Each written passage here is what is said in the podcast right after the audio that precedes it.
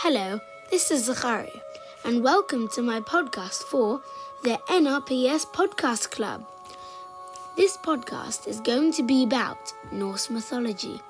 What is Norse mythology, you might ask? Well, all or many of your questions will be answered within moments right before your very ears. I've always been curious about Norse mythology. The reason I have even heard about Norse mythology is because a very important person in my life, also known as my dad, has been studying and teaching Norse mythology for many years. To help us understand what Norse mythology is all about, I have invited my father to allow me to ask him a few questions. He was very happy to be here. My father, Dr. Stuart Brooks, teaches at Oxford University. He teaches paleography, which is the study of ancient and medieval handwriting. He also teaches medieval literature and has taught and written about Norse mythology.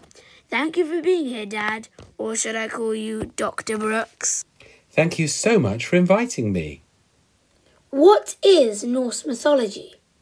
That's a great question with which to begin. Okay, so Norse mythology is the belief system of the Vikings. It's the legends of their gods and their goddesses, of which there were many, many stories, many gods and goddesses. And it talks about the beginning of the universe, when the world was first created, about the formation of Yggdrasil, which is a giant ash tree in which they believe nine different worlds were supported on its branches or in its roots, everything from Asgard, where the, the gods lived, to Hel, which was the realm of the goddess Hel, where the dead went, and kind of in the middle was Midgard, the Middle Earth, where human beings lived. And there are lots of stories that um, the Vikings tell in their mythologies, um, most of which are to explain how the natural world worked. So, for instance, they'd look in the sky and they'd see lightning and they'd see thunder and they'd say, No, what's causing that? And they'd say, I know what that is. That's our god Thor, and he's got a giant hammer. And Thor is fighting against the enemy of the gods, the frost giant. And every time he bangs his hammer, there's thunder and there's lightning, and that's what's causing that. So, it's about explaining how the world works and where it came from. You mentioned the Norse god Thor. Is the Marvel superhero Thor based on the Viking god Thor? Marvel superhero Thor doesn't really have that much to do with the, the Norse god Thor, apart from having long blonde hair and being muscular and having a hammer in which he waxes his enemies. But although their stories don't have much to do with Norse mythology, they're still quite fun, which is actually something that's at the heart of Norse mythology fun. When did these stories start to be told? So the stories are from about 1,200 years ago, and part of their purpose really was not only to explain the natural world, but for entertainment. You know, while the Vikings were feasting and drinking, storytellers would come in and entertain them with these fantastic stories of their gods and goddesses and their exploits and adventures. From what part of the world do these stories originate from? So, as we talked about earlier, these are the stories of the Vikings. So, that's Scandinavia, that's Norway, Sweden. Many of them are written down in Iceland from the 9th century onwards. But those stories spread all over the place with different Germanic and Scandinavian tribes spreading out everywhere. And in fact, they came to England with the Angles and the Saxons and the Jutes and other tribes. So, for instance, if we think about our days of the week, Tuesday is Tiw, the Norse god of courage and bravery.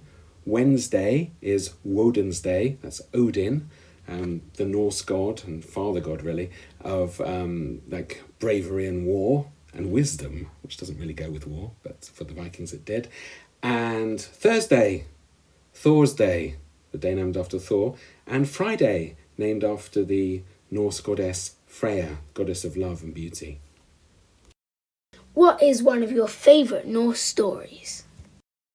There are so many great stories to choose from, but here's my favourite by far. It's called Thrym's Thrymskvida, which means the story of Thrym, and Thrym was the king of the frost giants, as we'll see. And the story starts with Thor waking up in bed, all bleary eyed, and doing the thing that he does first thing every morning, which is to reach for the handle of his hammer. And he can't find it, and he starts to panic as my hammer has gone missing. How am I going to fight my enemies, the frost giants, without my magical hammer?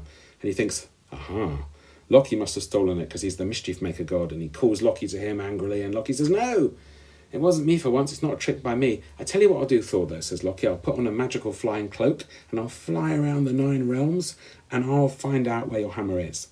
And eventually, Loki discovers that Thrym, the king of the frost giants, has stolen Thor's hammer. And Thrym says, I'll only return the hammer if you allow me to marry Freya, the most beautiful of all the goddesses. Loki flies back, tells Thor, and Thor says, Off you go then, Freya. Go and marry the ugly enemy frost giant king, and I'll get my hammer back. Quite understandably, Freya says, No, I really don't think so. And the gods then think of another plan. They say, Here's what we're going to do, Thor.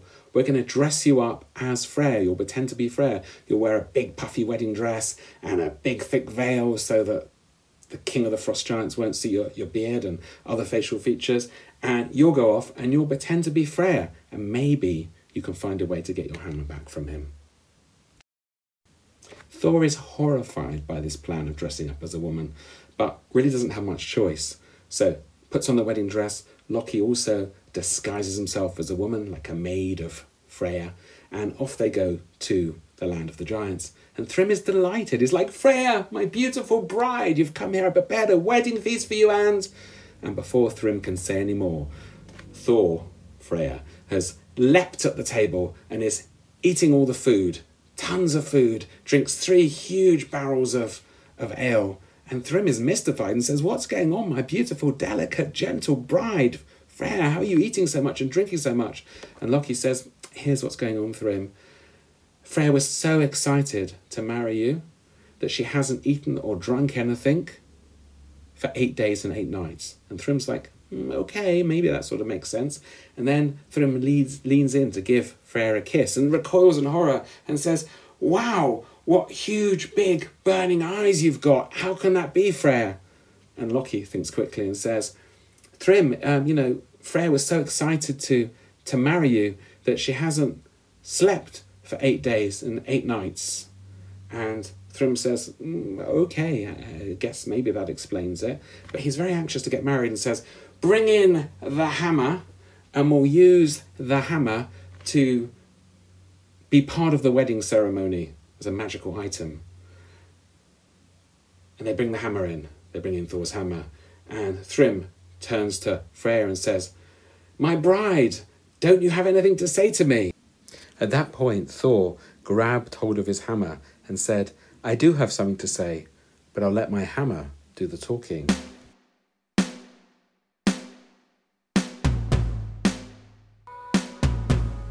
It's a fun story, isn't it? And as you'll notice, it has some similarities to Little Red Riding Hood. You know, what big eyes you have. And it's really a story which points to the Vikings' sense of humour. And they're all like, fun loving aspects. What a fun story!